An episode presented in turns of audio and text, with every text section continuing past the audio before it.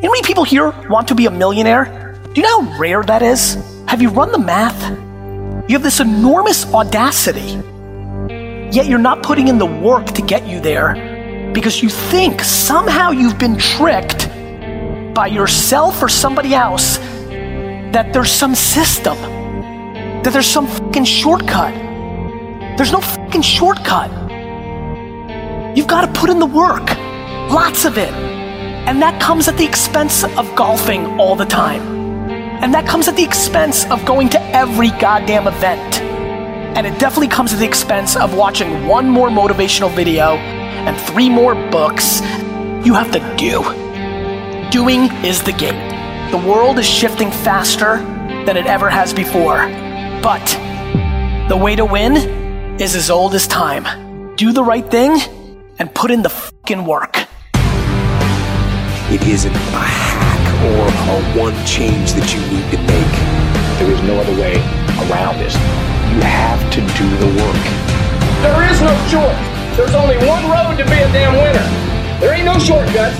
There ain't no bullshit. There's one way you freaking do it. It's sweat, it's blood, it's tears. There is no discount. There are no shortcuts to success.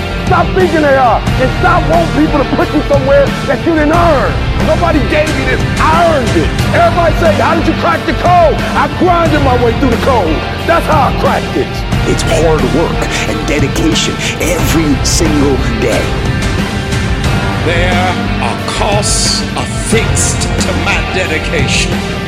Having a six pack of abs requires putting in time for sit ups. There will not be widespread adoption.